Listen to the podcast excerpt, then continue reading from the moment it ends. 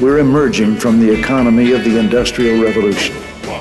An economy confined to and limited by the Earth's physical resources into the economy in mind, in which there are no bounds on human imagination, and the freedom to create is the most precious natural resource.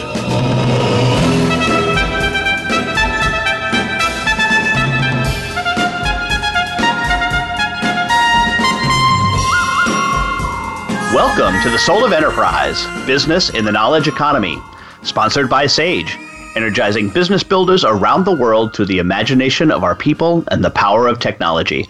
I'm Ed Kless with my friend and co host Ron Baker, and today's show, Ron, I'm excited. We have our Free Rider Friday going back to February. it's going to be great, Ed. Yeah, we had to bounce some things around because of scheduling conflicts. We had our uh, episode with Tien Tzuo, who was awesome. Was and then last week we were live at the 90 Minds conference. So we're doing our Free Rider Friday a little bit late. So then we have Free Rider Friday is going to be again at the end of March. So we've got Free Rider Fridays twice within the same calendar month. One of those rare occurrences, sort of like a blue moon, so to speak. Halley's Comet. And how how cool was it to be in uh, San Diego at the 90 Minds conference? That was great. Doing it was. It was outstanding. I love doing live shows. There's just an extra energy about it. Not that I don't, you know, I love doing the show with you too, Ron. But but it's there's something about being in front of an audience that kind of amps it up a little bit. Oh, for sure. Especially when you get great questions, and man, they're they're they were all great questions. They really were. Of course, really, really were all on the subscription business model, which you did a session on at the conference. But Ed, I don't want to talk about that. I want to talk about what we did in San Diego that was the most important thing. Oh yeah, we went to Nobu. and I want to be buried there. So I'm giving you durable power of attorney. I'm going to sign it over to you. That's where I want to be buried. Nobu. At Nobu. All right. Fair enough. Fair enough. Not a, there are worse places to be buried. That's for sure. Oh, that was just unbelievable food. It was so good. And here's the thing: they didn't even have the two favorite dishes that we wanted, and it was still awesome. Yeah, yeah. We I think we tried some new stuff that we'd never had before, and uh, it's just always just amazing. Yep. Great stuff. Well, cool. All right. You ready to free ride? You go for it. You opened. All right, I opened, so I'll go first. Have you heard about this one, Ron? Their Apple is closing two stores in Texas. No, I did not hear that. Yes. Two of Apple's retail stores, and they're in the same county that I'm in, Collin County, Ooh. are being closed. Now, it is not because these stores aren't jam packed whenever they are open. I have been to both locations and can tell you that rarely can you find a time when you can get in there and te- talk to a genius bar with it any less than an hour. Uh, better off making an appointment without question, right? So it has nothing to do with the fact that these stores aren't doing extraordinarily well from a, a retail standpoint. You want to hazard a guess as to why they're closing? Something to do with regulation? Close. Very close. Not quite, but close. Ready? Patent trolls. Turns out that the East District of Texas, of the federal court, is the, notorious for patent trolls. Mm-hmm. It's extraordinarily friendly. I'm, I'm sure you've seen some cases that have come through the Eastern District uh, in Texas and it's extraordinarily friend, friendly to these companies. And uh, for the audience members that don't know, a patent troll is basically the business model is they buy up patents that aren't being used or enforced or have some kind of technology that's close to some other technology that another company is using, and then they just pretty much sue the people who are using it. And that's the business model. It's that's the the business model is actually just suing other people. That's all they really do right? So they don't really make anything, don't create anything. They just buy up patents that others have and then sue the people who potentially are, are running afoul of those. And this Eastern District in Texas, it, apparently you can get a real quick hearing on them. They are very friendly toward moving things. And of course, most of these end up settling before they get any further because it's very ex- extraordinarily expensive. Well, the a uh, while back, the Supreme Court and in a case that I could not find uh, the, the the name of, but what they did was they passed a law that said that the company that they s- sued, because people were just coming to Eastern Texas and and uh, suing people here, right? But this this uh, Supreme Court decision said no, no, no. They has one one of the companies at least has to have, or the, the company that you're suing, I should say, has to have nexus in in East Texas, and these two stores, the shops at Willow Bend and Stonebriar Center in Collin County, they're uh, the f- two of the fastest growing counties in the country, Ron. Right, and these are extraordinary malls. They're just they're beautiful, Sure. right? But they are in Collin County, which is in this eastern district, and they have and Apple is closing these stores because and because what what's happening is they're getting sued by people in the Eastern District Court. And, and and it's a physical nexus Yep. Yep. Physical ah. nexus. because I guess the next level of argument is well, Apple sells things to Collin County virtually, so they have nexus. Correct. So there'll be all kinds of other other Like things that this might bring up. You know, do they have anybody who lives there? Right, which I'm sure they do. Yeah. No, no, you- you're laughing, but No, I part of the problem No. is if somebody lives there and works from home. Yeah, virtual, absolutely. Yep. Yep. No, I know. I, well, look at Wayfair. Look what Wayfair mm-hmm. did. You don't have to be physically present. You just have to sell something into the state, and you've got Nexus for Wayfair purposes. Yep. Yeah, oh, that's amazing. So Wow. if you can believe now, I what unbeknownst to me, and I talked to a, a friend of mine who has this. There's apparently a cottage industry here in my my county of get this lawyers who testify and or expert witnesses, I should say, who testify in these cases. Hmm. So a lot of the people who are called as expert witnesses live in the area here because it's easy for them to get to court. Yep. So I guess I guess I guess that's a plus. so it's there's always which is unseen. Reduces their chargeable time of driving and traveling. So, but I I'm just blown away by this. Can you?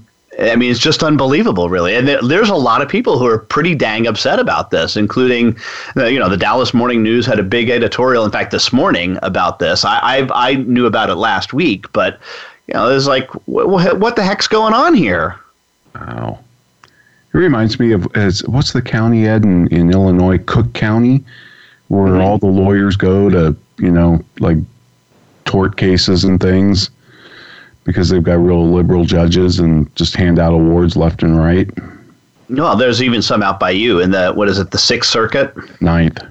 Ninth Circuit? That was the Ninth Yes, Circuit. the most Yep. overturned circuit in the country. That one. Yeah. We call it the ninth circus out here affectionately. Two. Wow. I did not hear about that. Yep.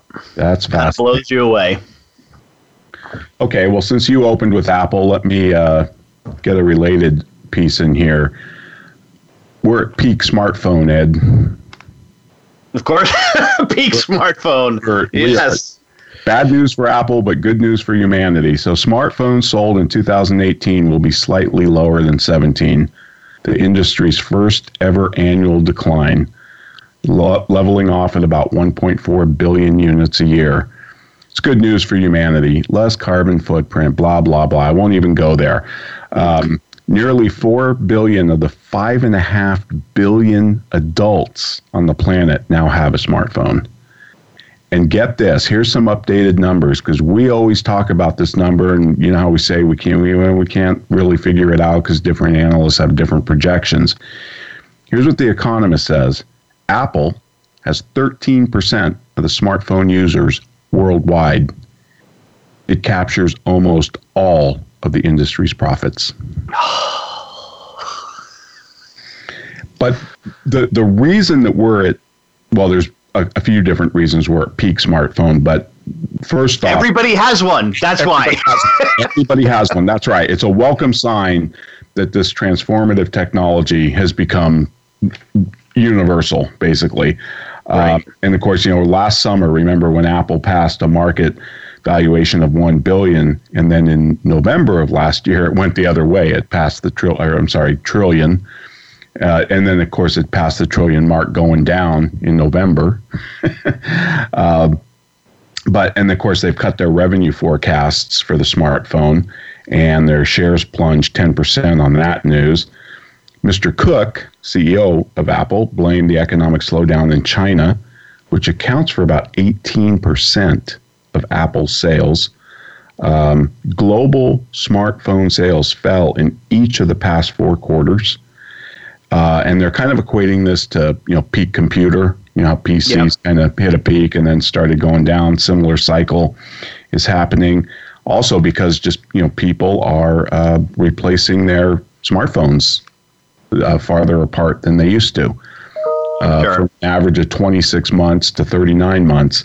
Um, Apple has doubled down on its strategy of expensive phones, according to The Economist, squeezing its customers can make up for lower volumes. How is selling an iPhone XX squeezing your customer? But you know, uh, their most expensive iPhone, by the way, is selling better than their plain one. so explain that with the law of demand. Uh, I can't explain it because I got one. So there you right. go. Uh, what is it? The i uh, the uh, iPhone XS XX yeah. XS Max, right? Oh well, you know what? You know I, I don't have the Max, so that's not true. I had the the the everything but the Max. The the XS. Yeah, yeah the, the, the the max is like hundred dollars more. It starts right. at, at eleven hundred dollars. iPhone sales are about fifty nine percent of Apple's sixty three billion in revenue at least for the third quarter of 2018. The services division, though, is ramping up. And we've talked about this before. It's about 16% of Apple's revenue. Mr. Cook wants it to double by 2020. So that's all the iTunes and and you know all the apps and all the other shit like your subscription, Apple Care, mm-hmm. all that. Um, they may launch a TV streaming service later this year. Um, the Apple Watch, according to an analyst, is very profitable and it dominates the market for smartwatches. And uh, a lot of speculation is because they're kind of dipping their toe into the health uh, care. You know, it'll track your heart, and there's medical devices coming out that now work with the smartphone and all that.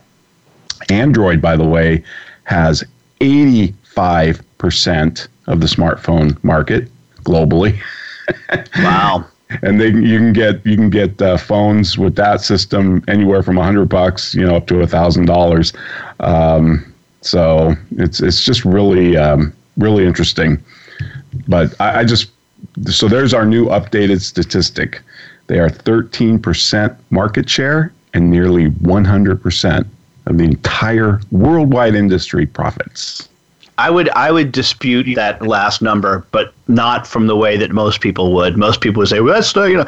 I would dispute it. I would say that they're probably 125 percent of the profit. And we have seen that projection by some analysts as well. Correct. And I'm, and I'm sure that there there might be something to that. Very very much so. Very right, so. because I think I think what what happens is is that there are there are people who are who are selling a lot of their phones at a, a loss Yep. And that, that that's not factored into this number because they're, they're just you know considered to be break even, but the reality is is that they're they're lost. So therefore, Apple has greater than 100% of the profit in the in the sector. Right. Right. No, you're probably right on that, but either way, I I didn't realize it was only 13%. I thought it was more like 20%, 25% worldwide market well, share. it was. It was. It was higher. It was as high as almost as 30%, but it's come down. And that's and that's why Apple was considered to be in trouble at one point because the the people who are in market share mythers, right, which are like flat earthers as far as I'm concerned, are uh, get all uh, upset when people lose market share. Well, but. it's interesting, Ed. They have a chart in here that shows all the way back to 2014, the market share, and Apple's darn near a straight line. It's, yeah, no, no, but it has to go back farther than that. Yeah. Remember that the, the, iPhone came out in seven. What was it, 2007? Yeah. Something. Yeah, yeah. No, you're right, but um, still really interesting. And uh, wow, we're up against our first break. And folks, I'd like to remind you if you want to send an email to Ed or myself, you can do so at asktsoe at verasage.com. Check out our full show notes at thesoulofenterprise.com. And now we want to hear from our sponsors.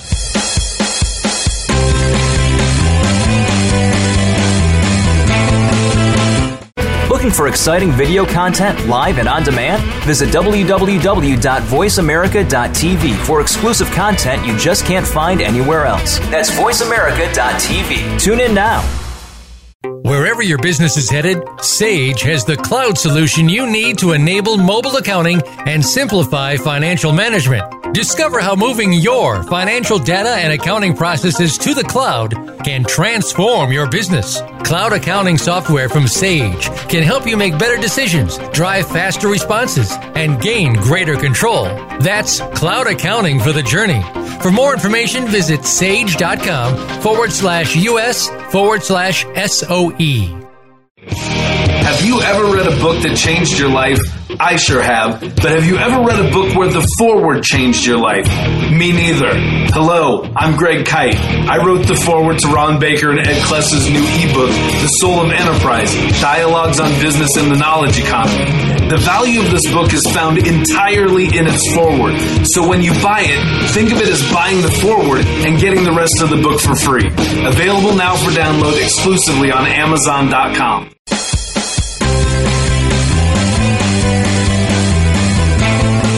You are tuned into The Soul of Enterprise with Ron Baker and Ed Kless. To find out more about our show, visit us on the web at thesoulofenterprise.com. You can also chat with us on Twitter using hashtag AskTSOE. Now, back to The Soul of Enterprise. And we are back on the Soul of en- Enterprise and free riding on Friday. Ron, um, do you watch the Oscars? No. Really? I'm shocked. No, no no interest whatsoever. No, okay. Well, I don't watch it either. But I will. I will say this though. oh, okay. So I don't feel so bad. yeah, I don't watch it. No, I don't watch it either. But there was there was a there was a commercial that got some some um, buzz in social media, and it was for Chick Fil A, right? And the Chick Fil A commercial, you know, they're very creative. All the, the, the cows and stuff, right? And eat more chicken, blah blah blah. And they I, they they did do a really really nice job. Well, the the the this background song was the Jefferson Starship t- song "Nothing's Gonna Stop Us Now," Mm-hmm, mm-hmm. right? Which was written by Grace Slick. Right, right, Right. right. And of course, you know, it, so, so this was a little bit of controversy because Chick fil A has this reputation for the, its owner, not the company, but the owner. I think his name is Cathay, right? Dan T. Cathay. And it's pronounced Cathay, not Kathy, right? Right. And he, he has uh, se- spent a lot of his own personal money uh, funding in, in organizations that are against gay marriage, and one called one called Win Win Shape, right? And you know they they define marriage as one man, one woman, and all of the, this kind of thing. Now, of course, he had never. Then they've never used corporate funds. They've only used their personal money. But of course, that is enough for some people to be upset with them and call for boycotts, etc. So when it turns out that Grace Slicks, who is her, herself very much a supporter of uh, um, LGBT activities, it people were surprised by this, right? So they had an interview with her, and this is in Forbes and they asked when they asked her, so you know, what what the heck is going on here? And she's like, well, at first I was like, blank, no, right? There's no way I'm gonna. But she says, but then I thought about it, and she decided, yep, I'm gonna I'm gonna do it. And here's why: she has decided to donate every dime that she received as part of this royalty for the use of the song to uh, LGBT charities, f- especially th- those that are fighting for uh, marital rights, Right. right? And I just thought this is just the greatest example, perhaps ever, of the wonders of free market capitalism. Right? This notion, and that, that was always brought out in the essay I Pencil, that it, people could, in very, very much, in this case, not like one another, yet free market capitalism brings them together because they both win in the transaction. And if ever there was a transaction that illustrates this, I have to think that this is it, right? I mean, it's just the almost the perfect example of win-win on both sides and both walk away happy and yet it just doesn't seem like it could even be possible. But it's capitalism that brought Grace Slick and Chick Fil A together. And what's even better about it, Ed, is you know the joke when the the, the kid tells his parents, uh, tells his dad or whatever, you know the, the young guy in college says, "Oh, Dad, I'm I'm going to go vote today. I'll be canceling your vote." I, I mean, democracy zero sum, but it's so I can cancel your vote. But here's the problem: when things are implemented, somebody's unhappy, and in this case, both sides are happy. And that doesn't happen with politics. Yep. Yep. Politics is zero sum. Elections are zero sum. But and so wonders policy. Are, policy yeah. implementations, right? Yeah. Yep. Exactly. Yeah. But here, both can have what they want. Yeah. No, it's it, it is. It's so counterintuitive and, and miraculous. It's a miracle, as Hayek said. It, it truly is miraculous, and I, but again, can't I honestly cannot think of a much better example than this. so, the only one I can think of that kind of comes close is uh, Chrissie Hynde, The Pretenders. Uh, Rush uses one of her songs. She can't stand Rush, but and she didn't even know it. And of course, you know, he paid the royalties to that institution wherever you pay those royalties. BMI uh, or whatever. Yeah. Yeah. And, and come to find out her Chrissie Hynde's parents are big ditto heads. well, there you go. So, uh, all right. So listen, I you know uh, for a long time I've thought that Herb Kelleher was probably one of the best CEOs all time history. Right. Mm-hmm. From Southwest Airlines. Well, of course, he passed away January 3rd, aged 87. And we haven't really said anything about that yet, but it was thought it was time to do it because he didn't get into our, our show of folks we lost because we lost him this year. Right, uh, right. But I didn't realize he was born in New Jersey, studied English and philosophy, uh, and then he went, of course, to law school at New York University and became a lawyer. Um, and then, of course, as a practicing lawyer, he met a client uh, and that's when the commuter airline idea was was kind of born. You know, he liked to tell it was born on the back of a cocktail napkin, and that took on a you know a whole myth, just like the uh, Laffer curve was drawn on a cocktail napkin, which actually did happen. Apparently, this didn't, but traveling between Houston, Dallas, and San Antonio was incredibly inconvenient and expensive at the time. This was in the 70s or or maybe the 60s. Uh, it doesn't say. Yeah, 60s. Sorry. In November, so he puts up 10 grand with this client. On November 27th, 1967, he filed Southwest's application to fly between the three cities. And had within a day, within a day, Braniff, Trans Texas, and Continental applied for a restraining order to stop Southwest from taking to the skies arguing that Texas was perfectly served by existing airlines. What's that certificate of need? You know that uh, yeah, yeah hospitals need that. If you want to open up another hospital, you have to get permission from all the other hospitals. Yeah. yeah. You think there'd be like a conflict, you know, if you had to uh, petition Burger King owners if a McDonald's should be able to open up? But well, moving companies, believe it or not, are like that. Yes, like if you want to open up another moving company, you have to get permission of the others in the in the area. That's ridiculous. You know what? The certificates of need go right in line with occupational licensing. Oh some, yeah. Some some of these occupations even have the ability.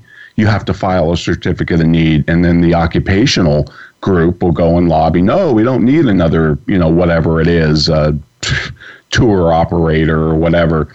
So four years, four years through the courts the state district court in Austin, the state court of civil appeals, the Texas Supreme Court, and the U.S. Supreme Court. So on the night before one final hearing, and I've never heard this story before, the CEO of Southwest calls up Herb because he's now the general counsel, right? And he's battling all these lawsuits trying to get their planes in the sky. And they're scheduled to take off that night, their first plane. And the CEO tells Kelleher, the sheriff might come out and and you know with a with an order telling us we can't fly. And Kelleher tells the guy, you roll right over the son of a bitch and leave our tire tracks on his uniform if you have to. the, the, the, plane took off. um, but those legal battles, you know, kind of forged the Southwest culture. And, uh, you know, he became chairman in 78. This is Herb Kelleher and CEO in 1981. Um, but another story that cracked me up is one airline ran an ad that claimed that Southwest was a cheap carrier. So Herb Kelleher had himself filmed with a bag over his head, saying the airline was prepared to offer the same to any mortified passenger.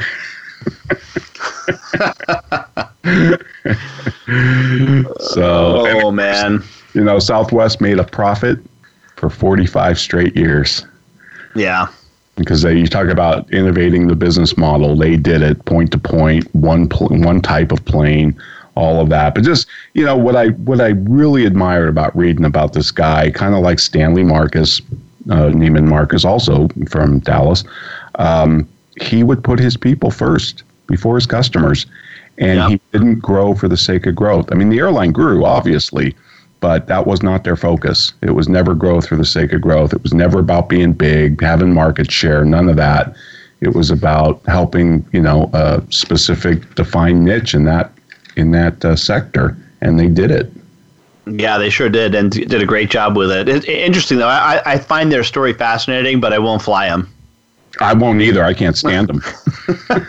I used to love them. I used to love them, but then you know, you, you take four hops and start landing in you know wheat fields to pick people up, and I just got really frustrated that you couldn't fly directly anywhere on this airline. Well, and you know, part of that was also regulation too here in Texas, right? The Wright sure. Amendment, right? Right, now, where you had you. Those were wiped out, right? Weren't they? Yes, yes. In, in fact, I think we talked about this on a previous Free Rider Friday because it was it was it was about uh, I think it was almost a full year ago because they ran a great commercial down here. You know, the the the airport in Dallas is Love Field. Yeah. And when the Wright Amendment was finally repealed, but just quickly, the Wright Amendment was forced uh, anyone taking off or landing. Well, I'm sorry, to anyone taking off, it should be taking off from no, or landing. Yeah, it, it, in Dallas had to and let, uh, had to go to DFW Airport. Un, so if you were coming from Dallas, you had to touch down in a nearby in in one in somewhere else in Texas or in one of the adjoining states. Right. Right. Right. And that you had so that's why there were so many hops that were involved in in flying in and out of Dallas on on Southwest. Now, when that went away, they ran this great commercial, and it was was the Beatles' "All You Need Is Love." you know, which is the, the, allusion to Love Field. You know, all you need all you need to do is go to Love, right? So, right, which right. is really, really, really well played by by the uh, the advertising agency handling the Southwest account. So I thought that was great. But yeah, Kelleher is a, a fantastic fantastic guy. In fact, if we can, I'm going to try and dig up a, a, a picture that my wife has with, with him Mm. Uh, she she met him a long time ago, uh, probably close to 20 years ago, I would guess, and and had the opportunity to chat with him. And, and yeah, some he did he just did some incredible things at his organization, including, like you said, put the customers first. Um, I'm sorry, put uh, people first over customers, to the tune of writing e- e- notes and emails to them saying, "Don't fly us anymore." Right, like, right. I remember one lady kept complaining, and the and the crew just couldn't please this woman. She was kind of like a frequent flyer, but she would complain after every trip. And they finally kicked kicked uh, her latest letter, you know, up to Kelleher, and he wrote, "Dear Mrs. Crabapple, we'll miss you and love her." he basically fired her, and of course they reprinted that in the Southwest newsletter, and uh-huh. I think the morale of his his team did. It soared here's yeah. the CEO standing up for us. You know, we couldn't please this woman, and he knows that we tried. And here's a great example, though, but notoriously low low payers, low wages, yes. lower wages. Yep. I mean, it was known throughout the industry that if you get a job at Southwest, you are not. It's it you. It's the pleasure of working there. Yep, and not unusual when I did fly them. Sometimes, on and you've probably seen it too. The pilots are helping cleaning the plane. Oh yeah, it's kind of oh, unusual. Yeah. Uh, but yeah, like as in I've only seen it on Southwest. So there you Yes. go. All right. Well, we're up against our next break. Want to remind you, you can get a hold of Ron or me by sending an email to asktsoe at verasage.com. Of course, there's show notes and previews to upcoming shows at the website, The Soul of Enterprise, the Patreon site now available. So patreon.com slash TSOE for those of you who want to subscribe and hear our shows commercial free as well as bonus episodes that we do. But right now, a word from our sponsors.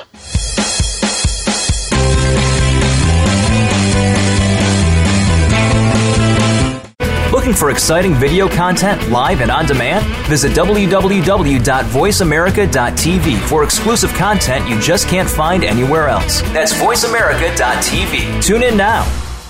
Wherever your business is headed, Sage has the cloud solution you need to enable mobile accounting and simplify financial management. Discover how moving your financial data and accounting processes to the cloud can transform your business. Cloud accounting software from Sage can help you make better decisions, drive faster responses, and gain greater control. That's cloud accounting for the journey. For more information, visit sage.com forward slash US forward slash. SOE. Have you ever read a book that changed your life? I sure have. But have you ever read a book where the forward changed your life? Me neither. Hello, I'm Greg Kyte. I wrote the forward to Ron Baker and Ed Kless's new ebook, The Soul of Enterprise Dialogues on Business and the Knowledge Economy. The value of this book is found entirely in its forward. So when you buy it, think of it as buying the forward and getting the rest of the book for free. Available now for download exclusively on Amazon.com.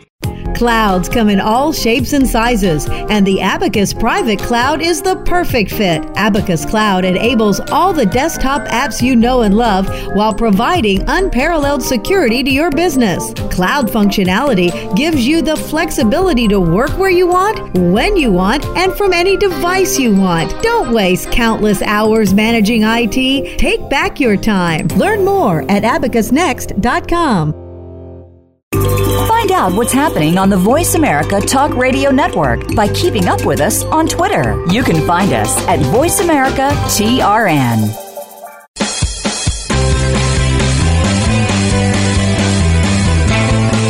Are tuned into The Soul of Enterprise with Ron Baker and Ed Kless. To find out more about our show, visit us on the web at thesoulofenterprise.com. You can also chat with us on Twitter using hashtag AskTSOE. Now, back to The Soul of Enterprise.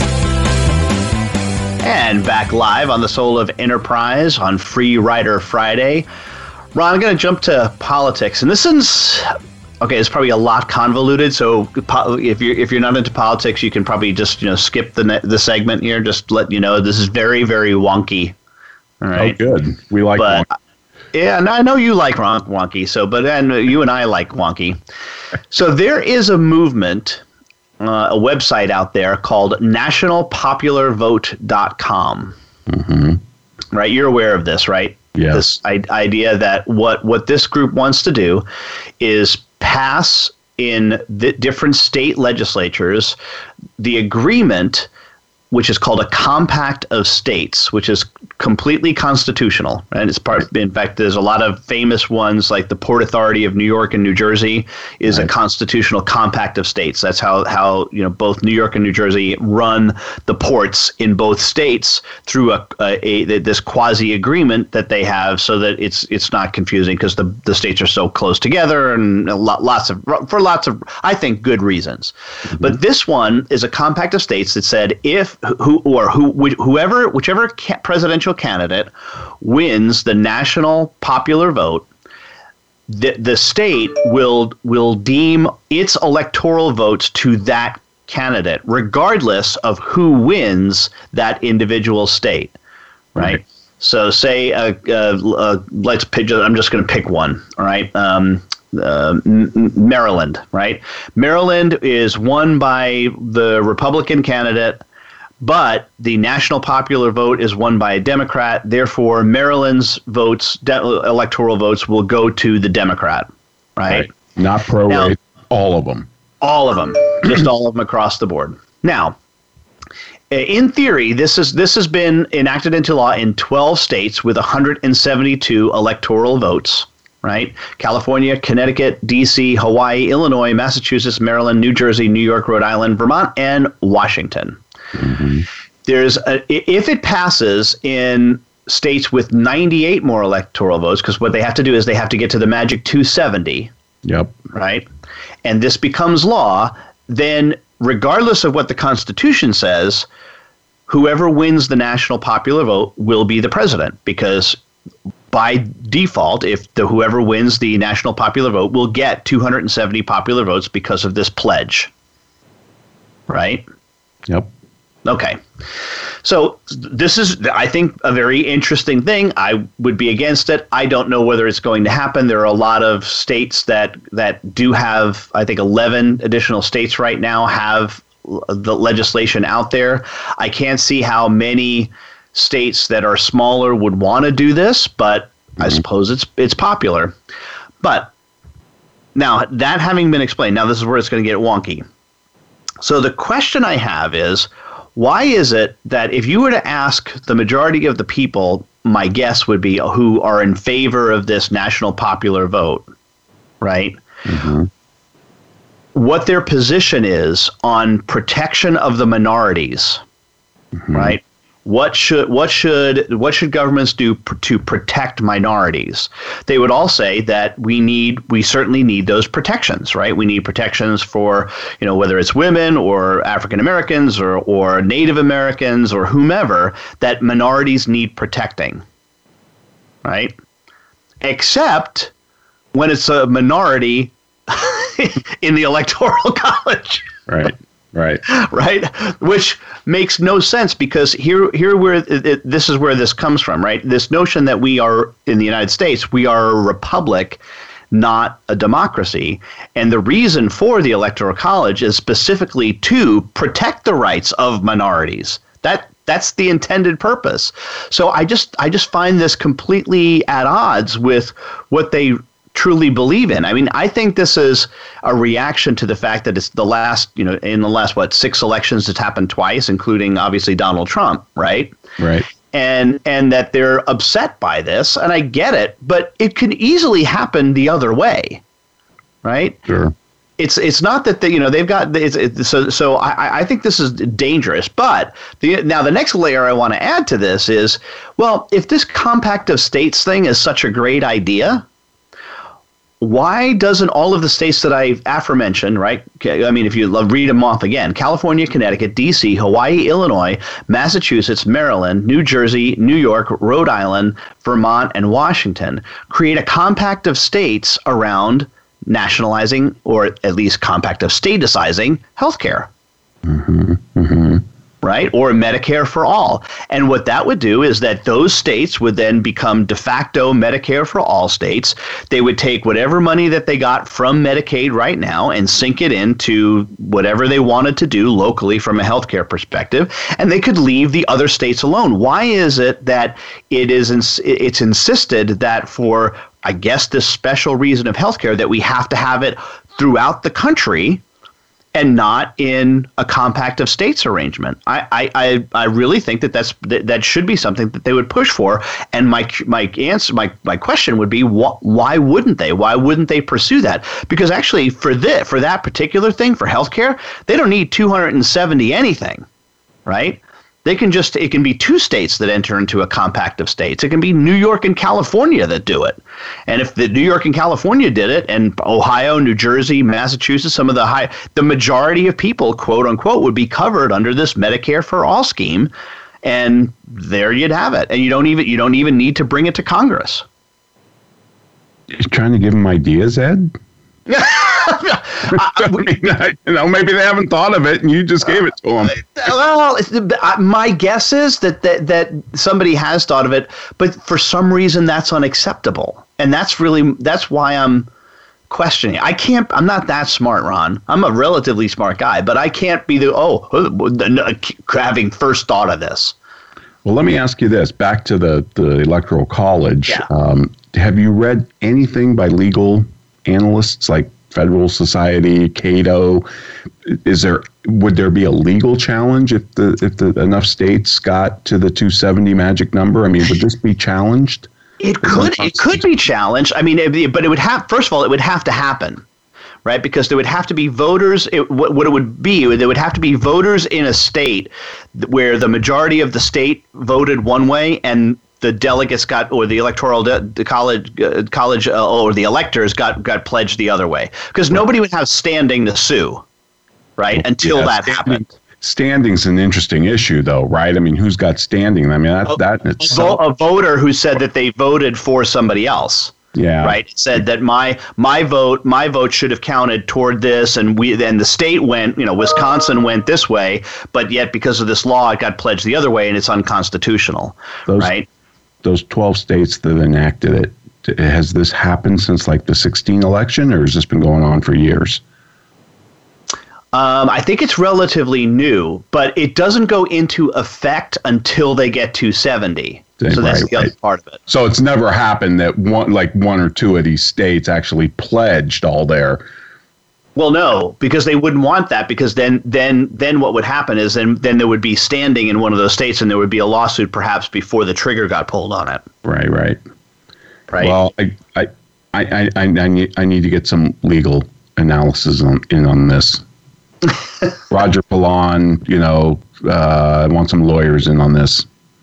Well, see, here's the thing, though. It is pretty much const- I know a couple of things that definitely constitutional. Is one one that states can divide up the, the get- can uh, can uh, decide on how they pledge their electors in any way. That's completely up to them. That's true, because there are a couple states, two or three of them, I think, that that do allow for the splitting based on percentage of the vote. So if you know if they, if they have 12 votes and it's it's like f- roughly 50-50, each of them would get six votes. Right, right. But it, it So- runs so counter to the precepts and the spirit of the electoral college that it just seems to me like it would be unconstitutional. R- Right. Well, even all of these laws that that that that say, hey, you know, if, if you know California votes for Democrats, all of the electors must vote for Democrats. All of those are state laws, right?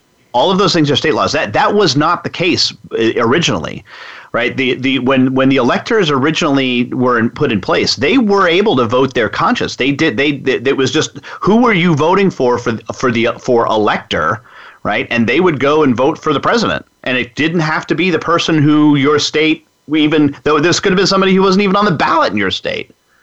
Sure, sure. But all of these states, I think in the 20s, began to bind the votes. hmm Which, you know, I don't know if that's ever been tested either. Well, that's interesting. Nationalpopularvote.com. Okay. Mm-hmm. So sorry, I took the, almost the entire segment on that, and it's extraordinarily wonky. So we put a lot of people to sleep, and anybody in Australia is just like, No, no, but you know what? People in Canada are probably all over it because they follow our politics closer than we do. Uh, okay, yeah, I got one, and I'll dedicate this one to Howard Hansen, uh, your mentor and author of um, Healing Leadership with Steve Jeske, right? Yep. Uh, there's a new book out called The Fearless Organization by a- Amy Edmondson, a professor at Harvard Business School. And it's just basically saying that in a corporate culture based on fear and intimidation, it may seem that targets get you know achieved, but in the short, uh, but only in the short term. In the long run, the effect is likely to be counterproductive. Studies show that fear inhibits learning. What a concept! And when confronted with a problem, scared workers find ways of covering it up or getting around it with inefficient practices. So she's arguing that that companies need to create an atmosphere of psychological safety whereby workers can speak their mind. And one of the stories is from Pixar when they did Toy Story. Um, what they did was they they created a brain trust, and I remember reading about this to give feedback to the directors because it was still rough. And the rules were that the feedback should be constructive about the idea, but not the per. And you know, don't blame the person and that the filmmaker should not be defensive in response. And and that works really well at Pixar, and they they still do those brain trusts to this day on all their movies. And if an employee feels the need to act as a whistleblower by speaking to external authorities, that suggests managers have not created an environment within the firm where criticism can be aired. And and I just thought what better way to create psychological safety than to implement after action reviews? Yep. Yep, that's where my mind went too, right? And, that, and that's even one of the ground rules for after action reviews, right? These are for learning, not criticism. There are no personal attacks. Absolutely. And and how Howard always talks about anxiety and what, what do you say, anxiety and innovation or creativity. Anxiety and creativity are always inversely proportional to each other. Right, right. So I just uh, so it sounded pretty interesting. The book is The Fearless Organization. I haven't read it, but because I stopped reading Harvard business people's books, except Clayton Christensen, but. Uh, I thought that was pretty interesting. So, wow, I can't believe this segment is almost over. And folks, would like to remind you check out the soulofenterprise.com. And as Ed said, check us out on Patreon and uh, subscribe to us so you can get bonus episodes and hear a bunch of other stuff that we do that uh, you don't normally get on uh, our regular show. And now we want to hear from our sponsor, Sage.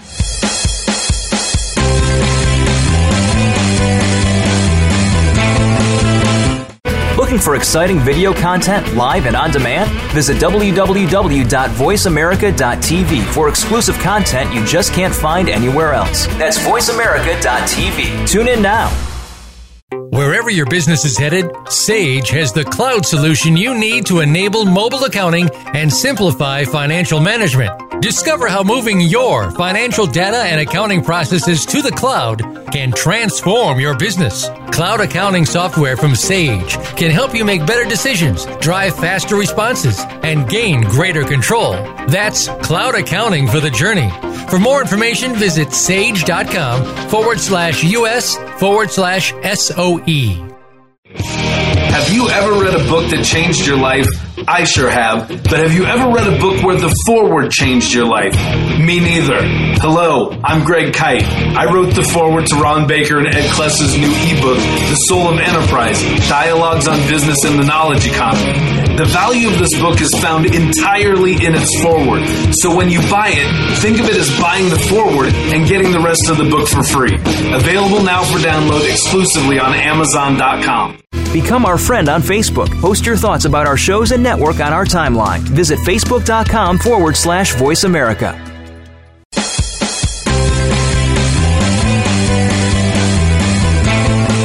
You are tuned into The Soul of Enterprise with Ron Baker and Ed Kless. To find out more about our show, visit us on the web at thesoulofenterprise.com. You can also chat with us on Twitter using hashtag AskTSOE. Now, back to The Soul of Enterprise.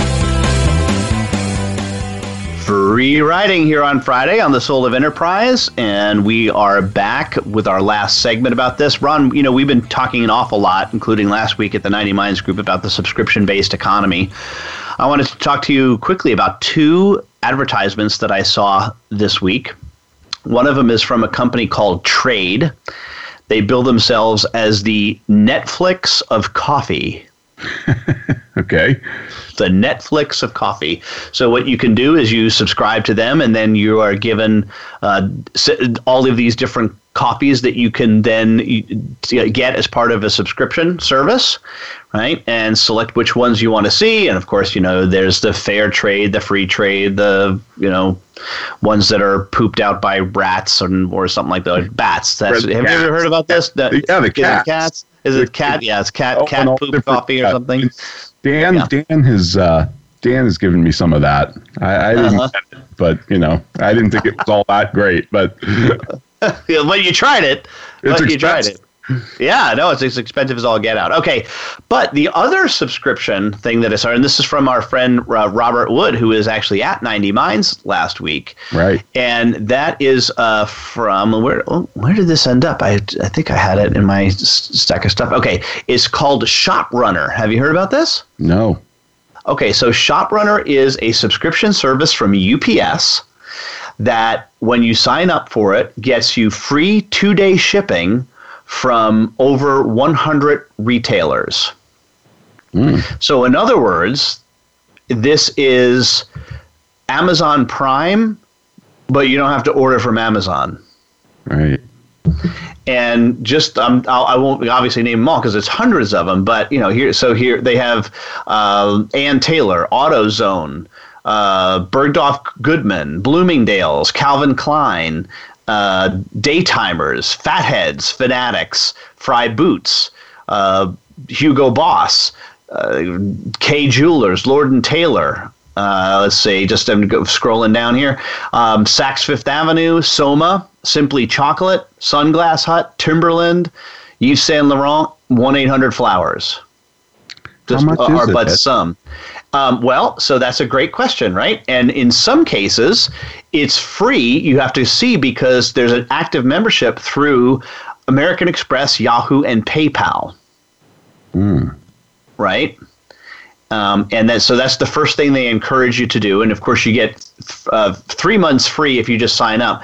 Uh, the, the pricing information I saw on it was, I, I want to say $70 a year. Okay.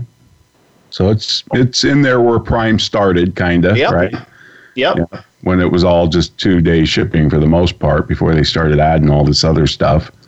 But my uh, my understanding is that this is a offshoot of uh, UPS that's actually doing this, right? It- my mind went instantly to what is FedEx doing? FedEx has to be doing something. Uh, probably, right? And then here, but because here's what is interesting, and I think this this goes back a little bit, but this this there's re- reports have uh, that I've heard say that sometimes some of this shipping data is worth more when they sell it to other companies Sure. than it actually costs them to do the actual shipping. Shipping. right, right. yeah, that's amazing. Yeah, that's a it's a fantastic idea. Mm-hmm. That's a that's a great example for us to use. Wow. Yep. Yep. Love it. The Netflix of coffee. I'm. I, I just. I don't know. I'm not there yet. Subscribing to razor blades and socks and coffee and you know laundry. To I just. I'm not there yet. But I, I, I'm. Fair enough. Fair enough. But just for convenience, you know, especially. And I'm a fanatical coffee drinker, but I. I, I don't know if I'd subscribe to it. I don't know. That's interesting though. Yep. Yep. All right. What do you got, Ron? Certainly validates the model. All right. Yeah. Yeah. For sure. You probably saw this ad. Oregon, Oregon just became the first state to impose rent control. yes. Most cities do. A lot of cities have done it. New York, Santa Monica, Berkeley, San Francisco. I mean, go down the list. But this is the first time a statewide rent control. Governor Kate Brown will sign into law. It will cap rent increases to inflation plus plus seven percent for all units that are 15 years or older. It also bans no cause evictions. So you can't just boot somebody out because, you know, they're untidy or they throw parties. So all that's going to do is just stop people from renting out, you know, like a back cottage or something, right? I mean, they're just not going to mm-hmm. do it. If you can't get rid of them, I'm just not going to do it. Um, so, just, you know, there's that whole freedom of association that we just seem to have lost as a country. But um, this is one area, and I hate to say it, Ed, but here we go. There's a consensus of economists on this. 93% of them agreed that rent control reduces the quantity and quality of housing available. And one economist said, um, next to bombing, rent control seems in many cases to be the most efficient technique so far known for destroying cities. and and this I mean this is the reason there's a consensus because we have empirical evidence from around the world and nobody has documented this more than Thomas Sowell mm-hmm. That this is just a disaster. It causes shortage. It allows landlords to discriminate easier because, after all, if you've got a waiting list of thousands of people and you've got some type of prejudice, well, it's really easy to discriminate, right? You pay no cost for it at that point. Um, and you know these supposedly temporary rent control laws tend to become permanent. You know when New York City passed its rent control, Oh, it's got the '60s, right? It's called the War Emergency Tenant Protection Act, 1943. Oh my gosh! Wow. And I didn't think it was that far back. Yeah, it's still there. Uh, yeah, a lot of these things are relics of the, the war and, and post war. But I mean, you just look at any city where these things exist Berkeley, Santa Monica, and it's a disaster. And economists have been documenting this for years. And it's just one of those things you ask yourself: Why does this still exist? Why are we still doing this? Well, politics. Obviously, there's a lot more renters than landlords. So if I'm going for votes, I, I want to get the renters, not the landlords. Yep. Now this is this one is right up there with the minimum wage, right? This is the doesn't even Walter Williams doesn't even pass the sniff test. It doesn't, and and the fact that they're doing it statewide is just so over the top. I mean, I can hey cities, you're you know you're welcome to do it because I have right of exit, right? I can leave a lot easier a city. It's a little harder to leave a state. Yeah. Um, Although people will, I, hey, when when's your California going to get around to just making this a, a statewide thing? That'll be they just add to the fuel to the fire, Ron. I, I know this this I have another. They can't let Oregon get ahead of them on something like this. oh, that's going to cause competition in such a disastrous way. we can't. You know. We can't let the Russians get a mine shaft gap. Remember that? yeah, that would be bad. Well, just like you can't. Well, it's just like the plastic straws too. You can't. You know, Oregon had a jump on you there too, but San Francisco they jumped in pretty quickly. Made made sure that that was didn't happen. Although yeah. that wasn't a state thing, right? That was just the city of Seattle, and then I think it was. Um, no, I think the plastic straws was statewide, wasn't it? Oh, was it? Okay. Yeah, I, I know they were clamping down on waiters in San Francisco, but I, I, I do think there was something about a state law about it. But I, I, we talked about it on one of the shows. Yeah. Just what a disaster. All right. Well, I guess we got to wrap it up here, Ron. All right. So, um, well, this subscription stuff is really interesting. I'm, I'm interested now in that Shop Runner thing. That's pretty cool. Um, so Ed, what, what what are we doing next week? Next week we're going to talk about the, an article that was published a couple weeks back on pricing at Starbucks. We've uh, talked about a number of different things about that, but this is one article kind of brings it one place. So we're going to talk about pricing at Starbucks. All right, sounds good. I'll see you in 167 hours.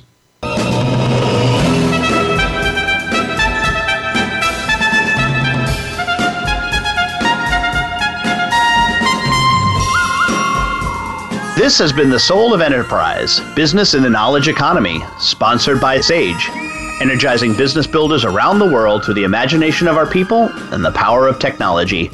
Join us next week on Friday at 4 p.m., 1 p.m. Pacific. In the meantime, please feel free to visit us at www.thesoulofenterprise.com.